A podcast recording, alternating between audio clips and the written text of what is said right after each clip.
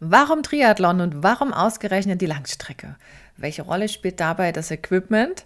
Was sollten die Einsteiger im Blick haben und wie verpflegt sich eigentlich ein Profi unterwegs im Wettkampf? Und wie klappt das mit der Motivation fürs Training und dann natürlich auch auf der Langdistanz? Über diese Themen und noch mehr habe ich mit dem Profi-Triathleten Markus Tomschke plaudern dürfen. Herzlich willkommen zu meinem Podcast Sport trifft Ernährung. Hier bekommst du wertvolle Infos und Praxistipps, die dir dabei helfen, deine Ernährungsstrategie in Form zu bringen. Und zwar so, dass sie zu dir, zu deinem Alltag und natürlich auch zu deinem sportlichen Ziel passt. Und jetzt wünsche ich dir viel Spaß mit dieser Episode.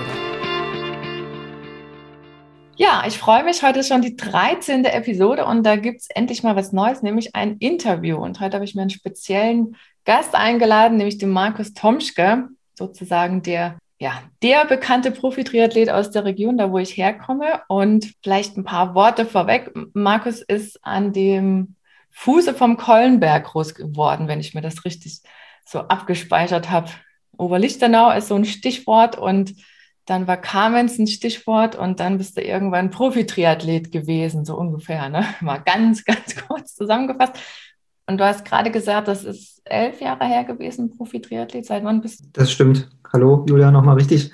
Ähm, also ich, meine erste Saison war 2011, 2012 als Profi. Und ja, das sind jetzt schon, schon elf Jahre. Das ist schon Wahnsinn, wie schnell die Zeit vergeht. Ja. Ich habe selber gestaunt, muss ich sagen. Also man merkt ja immer, dass irgendwie die Zeit schneller vergeht, aber dass es dann so schnell ist. Und wann oder wie kam es eigentlich dazu, dass du gesagt hast, jetzt mache ich das nicht nur hobbymäßig, sondern jetzt mache ich das profimäßig, als Profi-Triathlet eben? Also das erste Mal darüber nachgedacht habe ich 2007.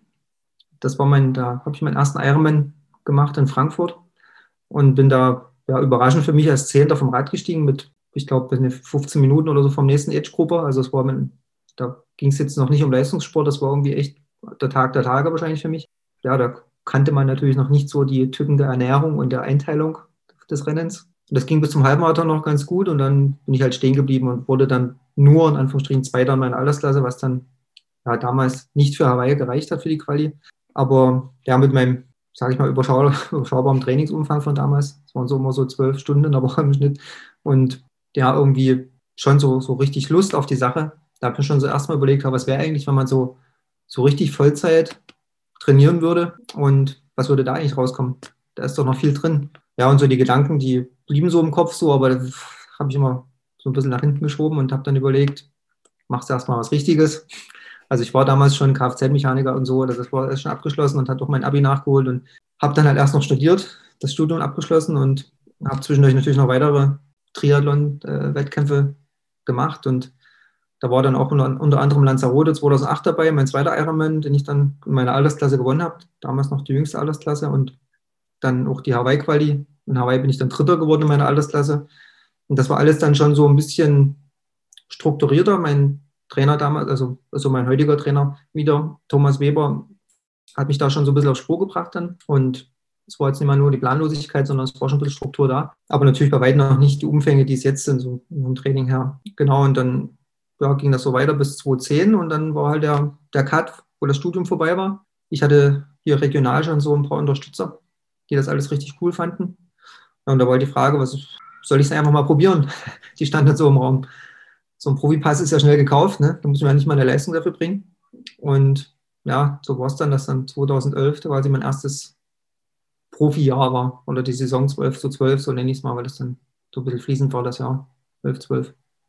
Das klingt total spannend, aber ich kann es super gut verstehen, dass es so eine Entwicklung ist, weil man das wahrscheinlich nicht über Nacht so, trifft, so eine Entscheidung oder sagt, äh, boah, ab morgen bin ich dann, bin ich dann Profi und gestern war ich noch irgendwie Athlet auf der olympischen Distanz oder Sprintdistanz und Halbdistanz, das hast du ja im Prinzip alles gemacht, ne? Richtig. Also du bist ja nicht prompt in die längeren Kanten eingestiegen, sondern du hast ja vorher auch nochmal die kürzeren gemacht. Ich erinnere mich noch sehr gut an diese Wettkämpfe in Grimma zum Beispiel, zweite Bundesliga Nord und dann gab es immer dieses Ding mit der Mulde und welche Qualität hat sie heute und wie schneiden wir ab? Das waren so diese Teamwettkämpfe und da hieß es ja immer schon, Markus, der hat echt Talent. Der ist, warst du auch immer gut dabei.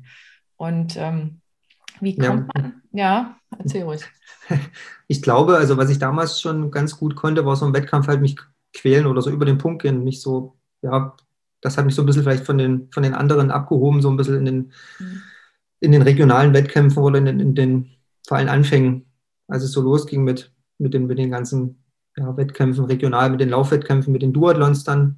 Also da hatten natürlich meine Brüder einen ganz großen Anteil dran, dass ich mir dann auch ein Rennrad gekauft habe. Ich habe nur zwei große Brüder, das weißt du ja, und dann haben die halt ein Rennrad gekauft und dann stand ich halt da mit meinem Mountainbike, wollte auch mitfahren. Also habe ich mir dann auch ein Rennrad gekauft. Dann, ja, das war der Zufall halt da, dass es ein gebrauchtes Zeitfahrrad war. Ne?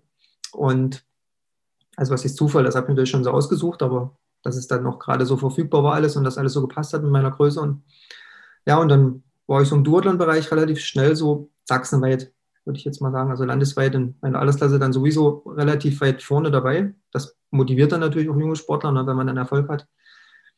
Und ja, ich habe dann auch immer wieder mal, wie du ja schon sagst, von anderen Seiten gehört, Mensch, das, das war aber richtig gut jetzt heute. Das war also, da hast du echt Talent, wenn du das jetzt den und den geschlagen hast oder das und das die Zeit erreicht hast oder was wieder ein 40er Schnitt gefahren in deinem Alter, das ist ja super oder wie auch immer.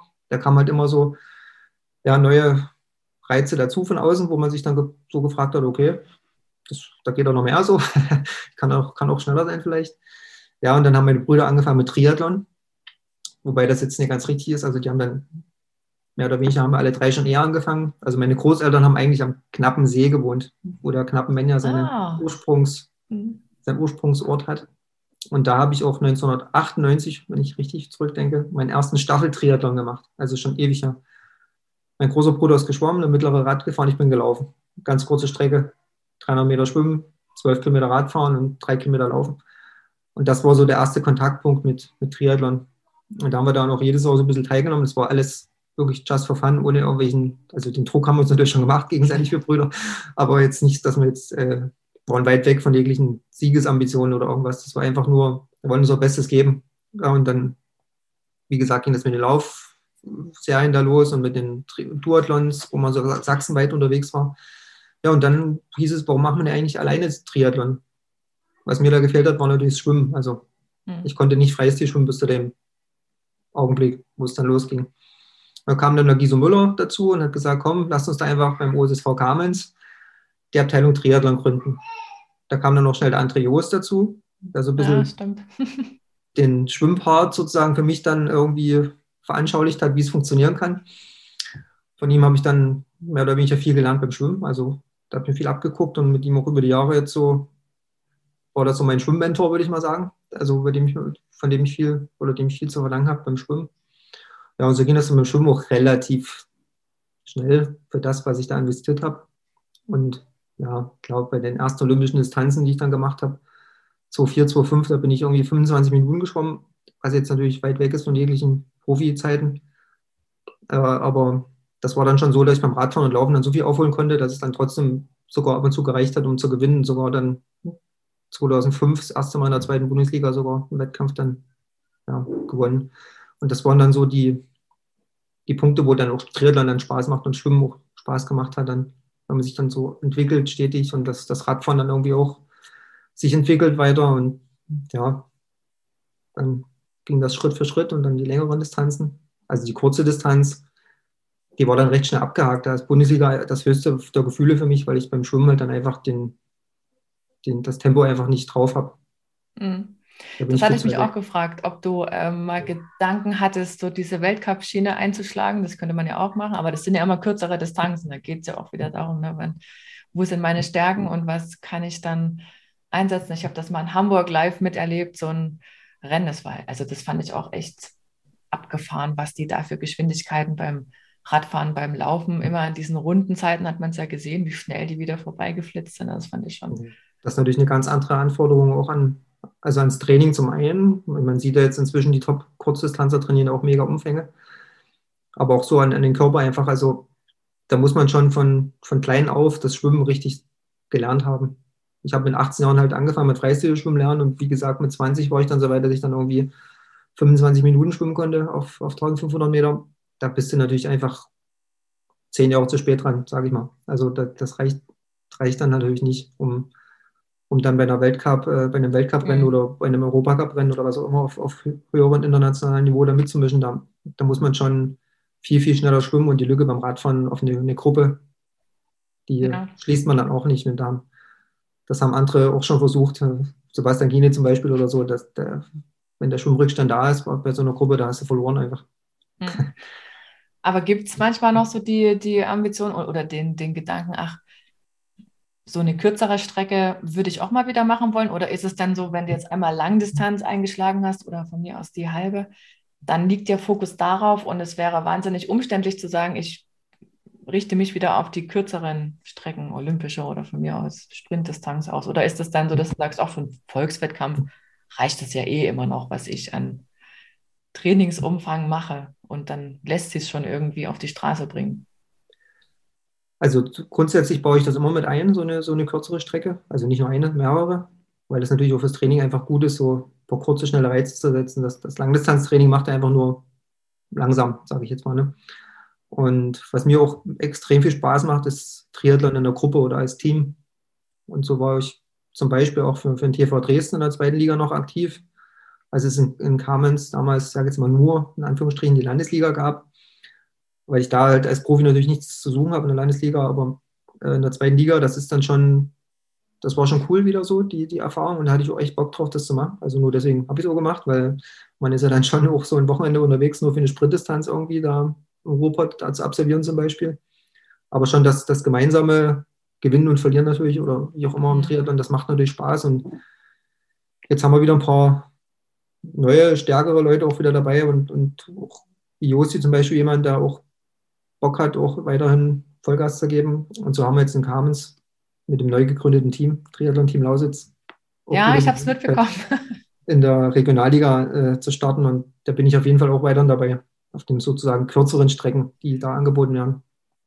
Ah, okay. Da gab es ja auch im letzten Jahr bin ich auch äh, beim letzten Rennen zum Beispiel, das habe ich sogar gewonnen in der Regionalliga in Cottbus, das waren 400 Meter Schwimmen, äh, 10 Kilometer Radfahren und zweieinhalb Kilometer Rennen. Also total super Sprint quasi. Ne? Stimmt. Mhm. Das, äh, das mache ich auch gerne. Das ist natürlich eine ganz andere Herausforderung, aber äh, Herausforderung. Man muss da ganz anders herangehen und Vollgas geben von der ersten Sekunde an. Aber das macht natürlich auch Spaß. Und mhm. mache ich gerne.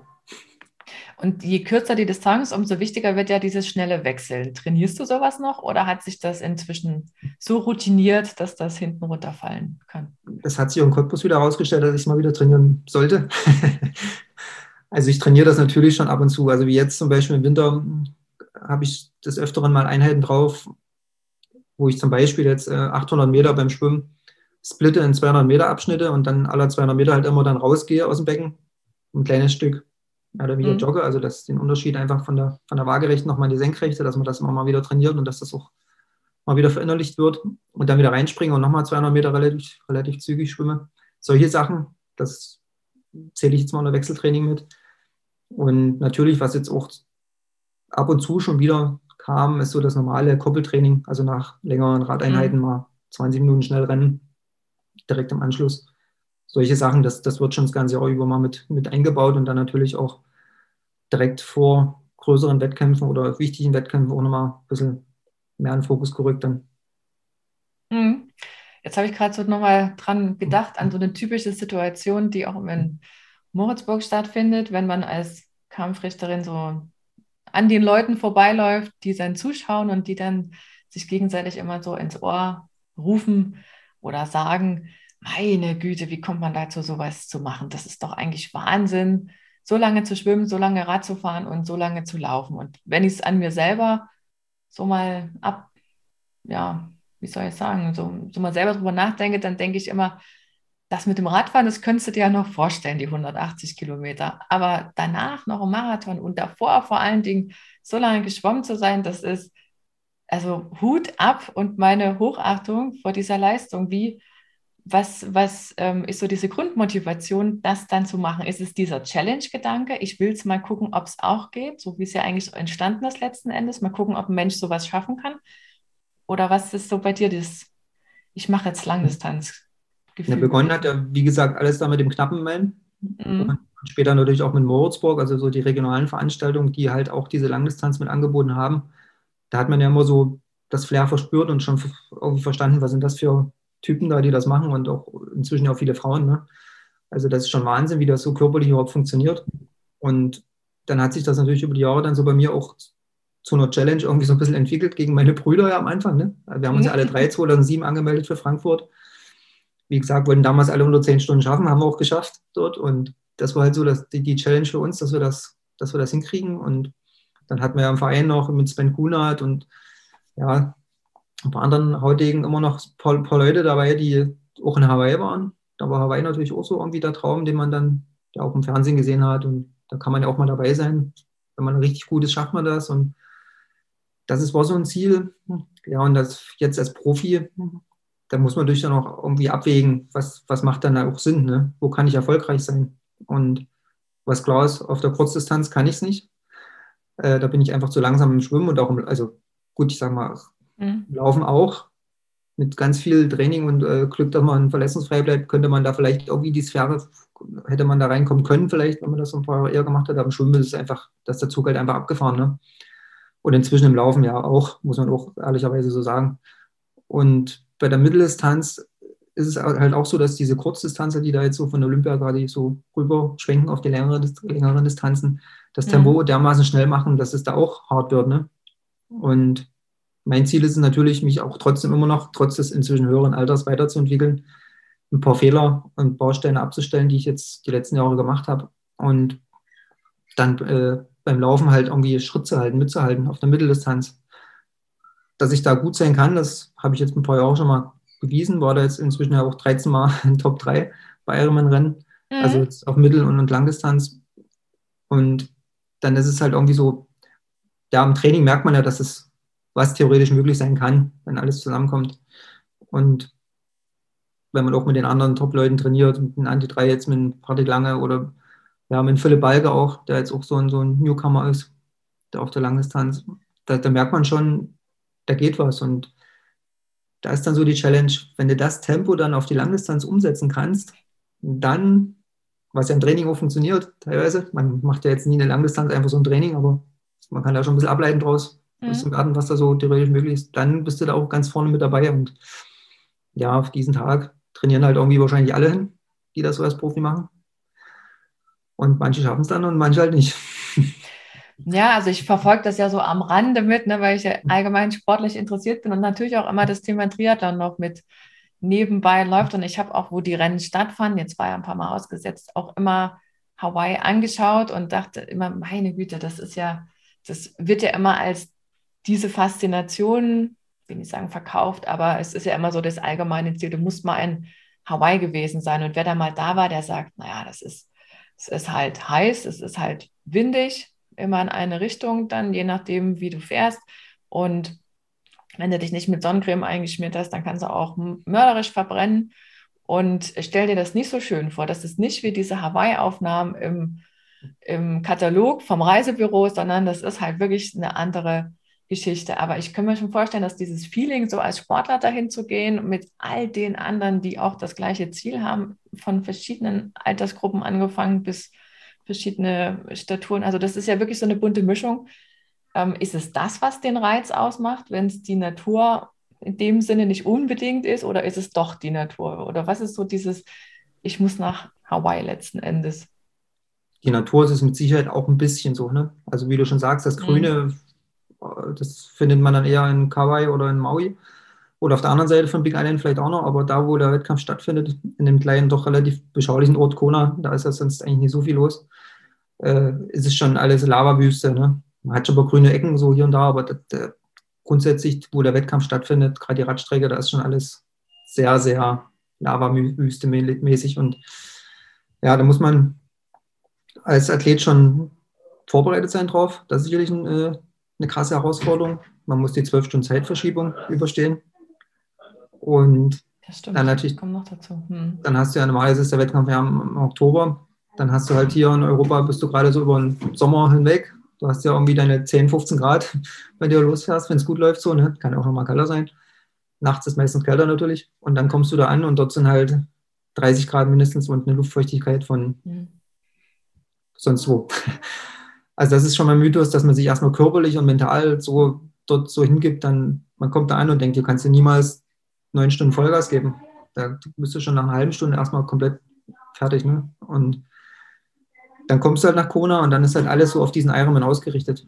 Mhm. Das ist schon eine Woche vorher auf jeden Fall. Da ist halt alle Rennen der Oberkörper frei, was ich jetzt nicht unbedingt gut finde immer, aber äh, bei jedem zumindest nicht unbedingt da über den Ali Drive und äh, zeigen, wie top trainiert sie alle sind und äh, die Messe ist halt dann aufgebaut und du hast halt, du bist halt ständig nur in Kontakt mit Athleten. Das muss man ja. natürlich auch wollen. Ne? Also ich bin dann auch öfter mal der, der dann woanders wohnt, also ein bisschen weiter außerhalb.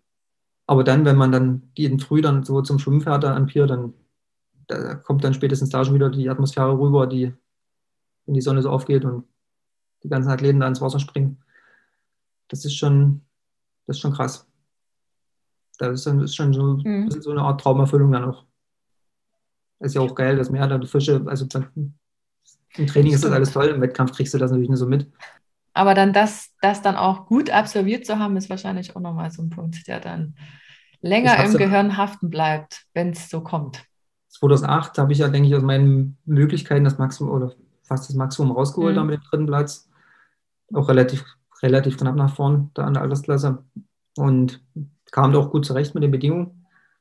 Und die nächsten zweimal halt, also ich habe dann noch zweimal abgesagt, wo ich nicht gefahren bin und dann war ich 2012 und 2016 nochmal vor Ort. 2012 war es halt einfach die Saison zu lang. Das war meine erste Profisaison quasi, da habe ich mich mhm. dann auch qualifiziert und dann relativ, relativ spät erst in, in, New York das Rennen noch gemacht. Das war im Nachhinein betrachtet halt zu viel und da war ich einfach drüber und habe mir dann ausgestiegen, weil ich nicht mehr gerade ausgucken konnte quasi. Also da war ich einfach voll, voll gegrillt dann. Ja, und 2016 war ich verletzt. Das war halt so die, die große Schande, würde ich fast sagen, weil 2015, 2016 waren ja wirklich bis jetzt meine besten Jahre und ich hatte da eine, eine, super Form bis dahin und konnte es halt einfach nicht zeigen. Also bei dem, gerade bei dem Rennen.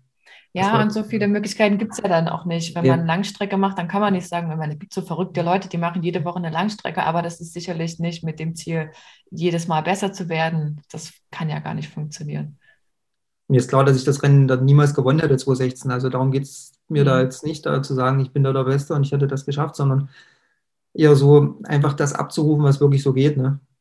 Das, das, ob ja. das dann eine, eine, Top 20 oder vielleicht sogar eine Top 15 Platzierung geworden wäre, das, das halte ich schon für wahrscheinlich, aber da kann man halt dann bloß träumen davon. Mhm. Das sagt der Andi Rehler, der immer, Träumen ist nicht illegal, aber äh, ja, irgendwann muss man dann auch mal Taten folgen lassen. Ne? Du hast ja an ganz vielen internationalen Rennen schon teilgenommen. Was ist denn so dein Lieblingswettkampf gewesen oder wo du sagst, das ist mir so richtig ähm, positiv in Erinnerung geblieben? Das war geil, da würde ich noch mal hin. Also so hart es auch ist, ist es wahrscheinlich wirklich der Ironman in Wales. Der ist wirklich so legendär für mich. Da war ich 2011, 2013, 2015 und 2017 bis jetzt. Mhm. Und es war jedes Mal eine, eine klasse ja, ein klasse Erlebnis einfach. Also man hat dort, es ist einfach ein Abenteuerrennen, so kann man es einfach beschreiben und mit kurzen Worten. Da okay. gibt es kein Windschattenfahren und kein Gelutsche irgendwo oder kein, keine Vorteile für irgendjemanden. Da muss jeder eine knallharte Strecke halt irgendwie überwinden. Und das ist eigentlich so das, was mir gefällt, so bei den, oder was mir von Anfang an so mein, mein Ziel auch war, dass, dass ich meine Leistung halt so mit den anderen vergleichen kann auch. Und mhm. dass ich das fair irgendwie hinkriege. Das ist das wäre es, glaube ich, da kann ich, also wäre es den Wettkampf, kann ich ans Herz legen, für alle, die das auch so sehen. Ja, also wahrscheinlich gerade sowas, was, was dann ein bisschen mehr Herausforderung im Sinne von Profil auf der Radstrecke ist, oder? Also ich kenne die Strecke nicht, aber das würde ich jetzt vermuten. Oder ist das völlig falsch gedacht? Das ist genau richtig. Also beim Schwimmen, es fängt schon an, es ist halt im September mal das Rennen, traditionell eigentlich. Und da ist beim Schwimmen halt schon kalt. Meistens so 15 Grad Wassertemperatur mhm. und meistens auch windig. Und Außentemperatur liegt dann auch im Bereich eher von 10, 12 Grad. Nichts für Warmduscher. Also nee, das, man, man sollte also jetzt schon eher so der Kältetyp sein dafür, für das Rennen.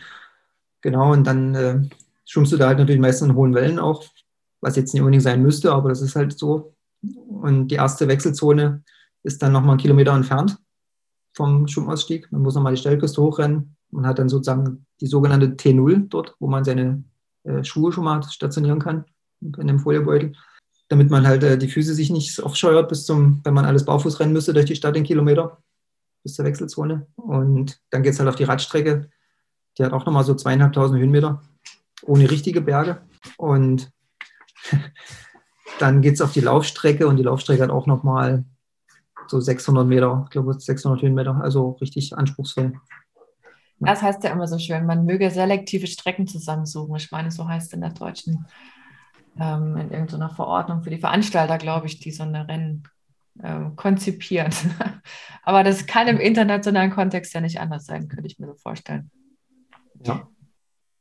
Wenn jetzt jemand auf die Idee kommt, Mensch, ich will auch mal einen Triathlon machen und ähm, ich habe schon geguckt, welches Fahrrad, welcher Neo und man braucht ja dies und jenes und wenn man so eine, ich sag mal, Materialliste erstellt, da kann man ja von bis alles, alles aussuchen. Und wenn ich so an die Wechselzonen denke, dann ist da ein relativ hoher Materialwert dabei.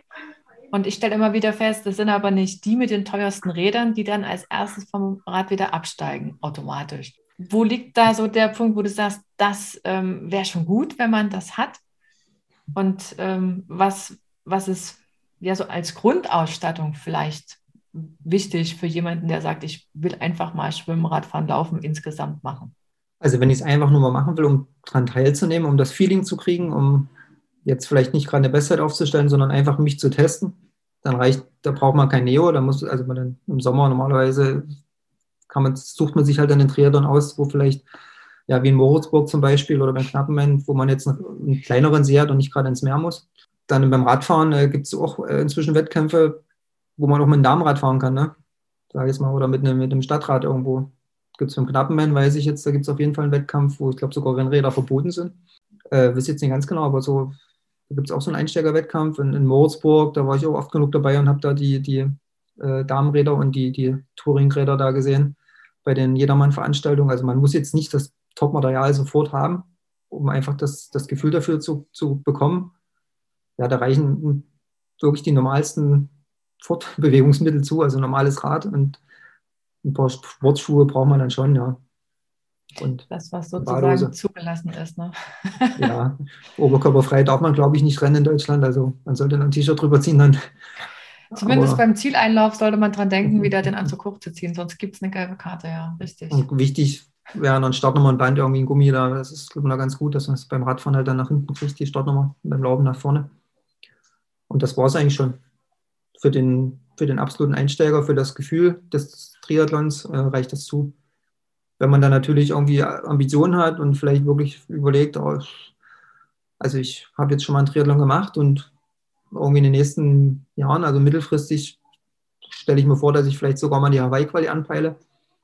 Und wenn ich mir jetzt schon was kaufe, dann was Richtiges, dann klar, dann braucht man natürlich auch noch mal einen Neoprenanzug, weil da verschenkt man halt richtig viele Minuten, wenn man da ohne schwimmt und man durfte mitschwimmen. Äh, beim Radfahren, denke ich mal, sollte man inzwischen schon im Bereich 3000 Euro berappeln wahrscheinlich, dass man so ein, ja, ein Rad zusammen, sich zusammenstellen kann, wo man so halbwegs konkurrenzfähig ist. Inzwischen gibt es aber zu gute gebrauchte Räder. Aber da muss man natürlich auch äh, ja, wissen, wer er vorher damit gefahren ist ne, und ob dann alles in Ordnung ist. Ja, und beim Laufen mit den Carbon-Schuhen, da gibt es inzwischen auch keinen Grund mehr darauf zu verzichten, ne? wenn man da jetzt auf Leistung aus ist oder auf Zeiten, auf die Zeiten ja geht ja, und ich meine, klar, dann ist eigentlich eine schöne Überleitung. Wenn ich nach Hawaii will, dann brauche ich ja irgendwelche Qualifikationsrennen und dann müsste ich mich ja auch wahrscheinlich ernährungstechnisch auseinandersetzen, weil das ja, je länger der mhm. Wettkampf wird, umso brisanter das Ganze automatisch funktioniert und dieses Zusammenspiel zwischen Training und Essen, Trinken ja noch viel, viel direkter funktioniert. Hast du eigentlich, als du dann gesagt hast, ich starte jetzt meine Profikarriere, ähm, hast du da gesagt, ich muss jetzt auch beim Essen irgendwas ändern oder war das immer schon so ein gewisser Punkt, der eine Rolle gespielt hat oder vielleicht auch nicht? Oder kannst du das ausmachen, dass es da eine Änderung gab? Wo es dann Also jetzt im normalen Alltag gab es für mich da eigentlich keine Änderung. Also da habe ich wirklich gegessen, auf was ich Hunger hatte, nach wie vor. Also das ist auch eigentlich immer noch so, weil der Körper, so denke ich, gibt dir das schon vor, was, was er gerade braucht. Ähm, was natürlich der große Unterschied war, ist dann halt einfach im Wettkampf, die Ernährung vor dem Wettkampf und im Wettkampf. Die hat sich mhm. dann nochmal ganz schön geändert. Also, wie ich ja vorhin schon mal gesagt habe, bei meinem ersten Ironman 2007, da bin ich, da hatte ich also einfach keine Ahnung, habe mich damit auch nie auseinandergesetzt vorher so richtig. Habe einfach gedacht, ich ziehe hier durch und gut. aber das funktioniert halt nicht bei acht Stunden und die Erfahrung äh, hat mir dann gelernt, dass ich da schon mal auch drauf achten muss. Habe dann auch mit, mit Sven Kuhner zum Beispiel, mit ein paar anderen Leuten geredet, wie die das machen dann bei einer Langdistanz, mit meinem Trainer dann mhm. natürlich auch und so. Was kann man denn hier ändern und wie läuft das? Ja, und da kommst du dann natürlich dann auf Werte, die man dann vielleicht zu sich nehmen sollte um, ungefähr und vielleicht vor dem Wettkampf verschiedene Sachen dann nicht essen, direkt davor. Und ja, so habe ich jetzt eigentlich so mein, oder habe ich dann, seitdem ich Profi bin, schon relativ meinen mein Rhythmus gefunden mit, mit der Ernährung, dass ich dann direkt vor dem Wettkampf frühs das esse, was ich am besten vertrage. Das ist bei mir halt Nutella-Brötchen. frühs, äh, die drei Stunden ungefähr vorm, vorm Startschuss. Das ist ja meistens so mitten in der Nacht. Das, das weiß ja vielleicht jetzt ohne gerade um jeder, aber da, die Ironmans starten ja um 7 Uhr. Meistens in England auch manchmal um 6 und dann stehst du halt dementsprechend ja. drei Stunden auf jeden Fall eher auf und versuchst halt da irgendwie vollkommen übermüdet gefühlt äh, irgendwas zu essen und dann muss es natürlich was sein, was auch reingeht. Und bei mir ist Richtig. das halt dann mhm. Nutella-Brötchen ne? und dann ich trinke meistens dann sogar schon so ein bisschen ISO-Zeugs dazu, ne? also so eine mhm. Powerbar-Mischung, weil ich da einfach dann Bock drauf habe und das ist für mich so eine Einstimmung auf den Wettkampf. Es, also spätestens nach drei Stunden am Rad habe ich das dann auch satt, aber so früh ist es gehört das irgendwie dazu, dass ich das, ja. ah, jetzt gibt es ISO, heute ist irgendwie ein besonderer Tag. So, so kann man sich das vorstellen. Ja. Und ja, dann, dann gibt es halt noch ein Riegelchen, so eine Stunde vom Wettkampf, eine halbe Stunde vorher noch ein Gel. Meistens dann schon ein bisschen mit Koffein, weil ich halt für den Schwimmstart einfach halt wach sein will. Mhm. Und muss auch, weil das ja nicht gerade meine Stärke ist, das Schwimmen. Und dann Schwimmen natürlich all out, alles was geht. Beim, beim Radfahren brauche ich dann meistens noch so 10, 15 Minuten, und denen ich nur Wasser trinke. Und auch davon aber auch nicht viel, wo ich einfach wieder von dieser waagerechten in die senkrechte und das mhm. alles erstmal verdauen muss. Und, und dann geht es halt los mit dem ersten Gel, seitdem ich dann immer Wasser trinke und versuche halt echt dann so die erste Stunde, also ab, ab der Viertelstunde, wo es dann losgeht, ungefähr 100 Gramm Kohlenhydrate reinzukriegen. Weil ich, das, das ist so mich, einfach. Mhm. Hm, das ist für mich so, oder hat sich für mich so herausgestellt, dass das möglich ist und mhm. dass ich das gut auch hinkriege in der ersten Stunde. Und dass es dann hinten raus dann sowieso echt weniger wird und dass ich es dann eben nicht mehr hinkriege nach drei Stunden. Dann wird, also die erste Stunde so nahe dran, sage ich mal so, an die 100 mhm. Gramm. Und dann geht das halt so bisschen runter, 80. Mhm. Und beim Rad von hinten raus dann eher auf 70. Und da habe ich auch immer noch ein kleines Leckerli dabei, was ich, ich gerade Hunger habe zwischendurch, weil immer nur Gel und Wasser, da kann man sich vielleicht auch vorstellen, dass das dann nach, wenn man das Schwimmen mit einberechnet, nach über fünf Stunden dann irgendwie auch echt zum Hals, Hals heraushängt. Und früher hatte ich immer so eine Waffel noch dabei so eine Schokowaffel, gab es sogar mal von Power, Powerbar eine Weile. Mm, und inzwischen packe ich mal noch so einen, irgendeinen Riegel ein, auf den ich gerade so Bock habe, die Tage vorher schon. Egal, ob das jetzt ein Zwix oder ein Mars oder irgend sowas ist, aber mm. weil das befriedigt dann irgendwie nochmal den Magen.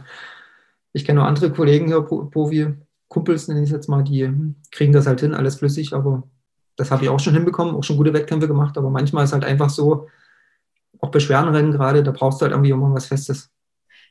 Ja, und irgendwann hast du halt nichts mehr im Magen drin und dann stellt sich dieses so zwischen sein oder nicht sein, Hunger oder doch nicht. Und das ist dann mhm. irgendwann so diese, diese gefühlte Leere in der Magengegend, die irgendwann ja so ein blödes Gefühl macht einfach. Und das ist so jetzt, kann ich auch bloß jedem empfehlen, falls er das Problem vielleicht auch schon mal hatte, dann einfach mitten, im, mitten beim Radfahren, auch da kann ja nichts passieren, auch einfach mal eine halbe Banane oder irgendwas essen, das ist kein Fehler da ist so genug Zeit bis zum Laufen, da passiert dann noch nichts. Und selbst wenn man einmal auf Stick ziehen muss, immer noch besser als stundenlang irgendwie in Hunger hinterher zu rennen. Ja, also ich habe da auch schon einige gesehen, die haben einfach die falschen Gels beispielsweise, ne? wenn die sehr fruktosereich sind, dann macht das bei manchen echt auch Darmprobleme. Die sind aber vorhersagbar. Die sind jetzt keine, keine Überraschung. Insofern ist es unheimlich wertvoll, nochmal zu gucken, was sind denn da für Kohlenhydrate eingebaut in diese Gels oder in diese Getränke. Das ist echt Typsache. Und man kann zwar sagen, so mache ich das, aber dass das der andere genauso umsetzen kann, das könnte sein, aber das muss noch lange nicht passen.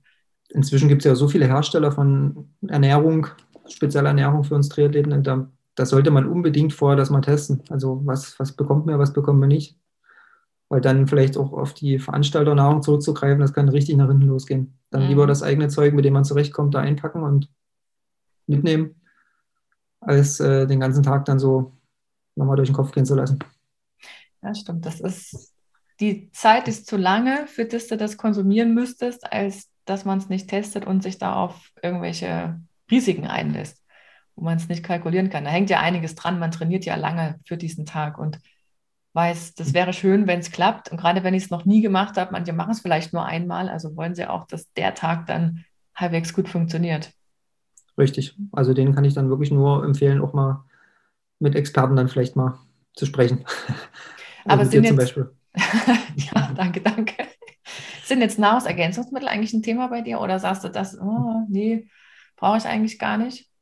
Viele haben ja gerade so, ich sag mal, Breitensportler neigen dazu, erstmal Magnesium zu futtern und dann anzufangen zu überlegen, wie die Trainingsgestaltung aussieht. Ich überspitze das ein bisschen, aber weiß, das ist zumindest das, was ich immer wieder höre und dann sagen sie, hm, ich weiß gar nicht, ob das was bringt. Also ich habe äh, seltenst was genommen.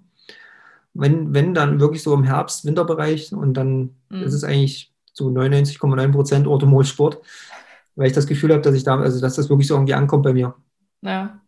Also wenn ich so irgendwelche gefühlten Mangelerscheinungen habe und ich wirklich satt habe, rauszugehen bei irgendwelchen trüben Wetter und so, dann einfach von der, von der Einstellung schon so irgendwie müde bin und kaputt, dann äh, mache ich, also dann, dann nehme ich das schon so mal, also das ist jetzt wahrscheinlich nicht richtig, aber ich für mich, für mein Gewissen mache das dann so alle zwei Tage einmal und mache das wirklich mal so zehn Tage so eine, eine Kurs übertrieben, aber man nimmt ja nur fünf so eine Dinger dann. Aber das macht ja nichts in dem Sinne. Man darf das, Schlimmste, was das Schlimmste, was entsteht, ist halt dann äh, ein teurer Urin. ja. ja, der Spruch ist tatsächlich auch schon ich glaube, über 100 Jahre alt, 100 Jahre reichen nicht. Irgend so ein Biochemiker hat das mal gesagt, im 19, um 1900 rum. Ich habe das mal gelesen irgendwo. Aber da ist, da ist schon was dran. Also wenn ich über Bedarf bin, brauche ich nicht noch mehr aufnehmen. Das ist ja logisch. Ja. Aber wenn ich einen Mangel habe, dann kann ich einen ausgleichen. Ne? Und das Risiko schwingt ja immer mit, dass da irgendwas drin ist an Substanzen, wenn jemand kontrollieren kommt, die dann vielleicht auffallen würden. Ja, dafür gibt es ja bei uns ja diese Kölner Liste und da steht das auch drauf, das Ottomol-Sport. Ne? Also da ist für mich jetzt kein Risiko dabei. Nee, bei dem ansonsten, nicht. Nee, ansonsten musst du natürlich aufpassen, was du da an Nahrungsergänzungsmitteln und Riegelchen und was man da kauft irgendwo. Da, gerade im Ausland ist das ein bisschen schwierig, da darf man nicht alles reinhauen. Das stimmt. Aber wie oft kommen die so bei dir vorbei im Schnitt, die Dopingkontrolleure, oder kommen die gar nicht mehr jetzt? Also in den Jahren, in denen ich erfolgreich war, da waren sie öfter da. Äh, da war ich auch in einem anderen Testpool, also in dem höheren, sage ich jetzt mal. Und wo man auch täglich dann hier das, das Adams-System täglich angibt, wo man ist und so weiter. Mhm.